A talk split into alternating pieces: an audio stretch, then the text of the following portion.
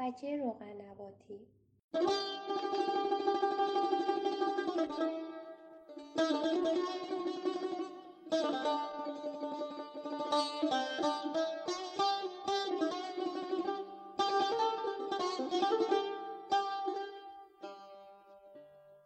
دیشب خیلی خسته و کلافه و تنها بودم. برای مأموریت چند روزی جای یکی دوستان اومدم تو این شهر کوچیک.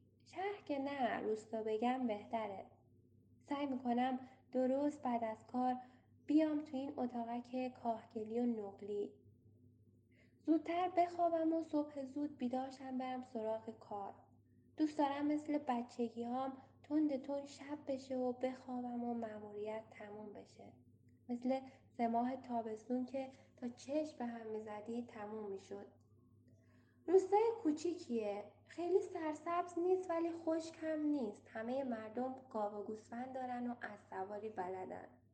چیزی که ما شهری ها بهش میگیم زندگی لوکس. اینا باهاش عجین شدن و ازش لذت می‌برن. البته زندگی روستایی سختی های خودش رو هم داره ولی برای من که می‌دونم چند روز بیشتر اینجا نیستم لذت بخشه که بشینم و از دور به این منظره نگاه کنم و حس کنم وسط یه تابلو نقاشی هستم. فقط حسرت می‌خورم که چرا دوربین عکاسی همراه هم نیست. گوشی موبایلم هم به درد عکاسی نمی‌خوره. ولی من سعی می‌کنم همه اون چیزی رو که می‌بینم توی ذهنم ثبت کنم یا شاید بهتره بگم حک کنم. سرم درد می‌کرد. چند تا قرص خوردم و زودتر از هر شب خوابیدم. یهو احساس کردم که تنم خیس شد. زمین کاهگلی اتاقک انگار نم گرفته بود. صدای شرشر آب می اومد. اونقدر تاریک بود که چیزی نمی‌دیدم. دست انداختم زیر بالش که تلفن رو بردارم دستم خیس شد. گوشی رو برداشتم خاموش بود. هرچی سعی کردم روشن نشد. گلی شده بود و خیس. به خودم فوش دادم که ای بابا مسعود حواست کجاست؟ آخه چرا تلفن رو می‌ذاری روی گلها؟ یهو صدای جیغ و گریه شنیدم. خدایا چی شده نصف شبی؟ کلا این روستا پنجاه تا خانواده توش هستن که همه با هم فامیلن. بیرون یه همهمه ای بود. هر کسی یه اسمی رو صدا می‌کرد. کولمال کولمال خودم رو رسوندم به در. شلوارم تا زانو خیز شده بود. یعنی چه اتفاقی می‌تونست افتاده باشه؟ در رو که باز کردم حجم زیادی آب ریخت تو اتاق. به زور پامو بلند کردم. سنگین شده بودم. قدم برداشتم. لیز خوردم و نتونستم تعادلم رو نگه دارم. خوردم زمین. انگار افتاده باشم توی چاله پر از آب. جلوی در یه چند متر آب منو برد جلو تا آقایی که شم دستش بود حرکت دست من رو دید و کمک کرد. گفت سیل اومده. اگه بتونی تعادل خودت رو حفظ کنی و کمکمون کنی خوب میشه. گاو و گوسفندا ترسیدن اسبها رم کردن بچه ها و زنها پناهی ندارن. کفرام رو نگاه کردم پر از گل بود. سر و صورتم لباس هم همش گلی بود.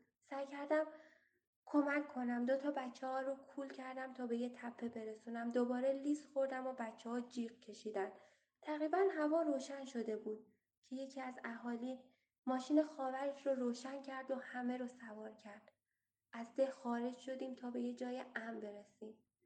دو تا دختر بچه اشک میریختن و همدیگر رو دلداری می‌دادن. یکیش می‌گفت نگاه کن عروسکم گلی شده گیر کرده بود زیر کمد کشیدمش دستش جامون حالا دست نداره اون یکی در حالی که دماغش رو بالا می‌کشید گفت گوسفند سفیدم و یادته اونو آب با خودش برد. حالا اون تنهایی بدون من میترسه. چند تا پسر بچه هم سعی می‌کردن به بزرگترها بفهمونن که دیگه بزرگ شدن و می‌تونن از کنن و اسبها رو با خودشون بیارن جای امن. ولی بزرگترها اجازه نمی‌دادن. یکیشون می‌گفت بابا دیروز منو بردی شکار یعنی من بزرگ شدم. دیدی که تونستم شکار کنم. خودت دیدی که از سواری کردم. پدر نگاه غضبناکی کرد و پسر دیگه چیزی نگفت. همه تو حال خودشون بودن. یه گوشه نشستم. یه نگاه به خودم کردم.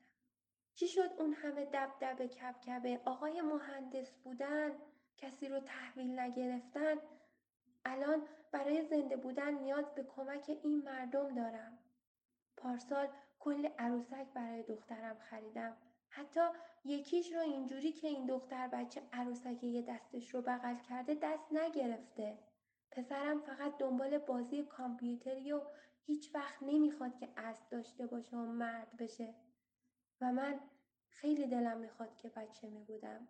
گریه می کردم. کسی دلداریم می‌داد که خونه و زندگیم را سیل برد. اما خجالت می‌کشم. مردانی کنارم هستن انگار از شاهنامه بیرون آمدن.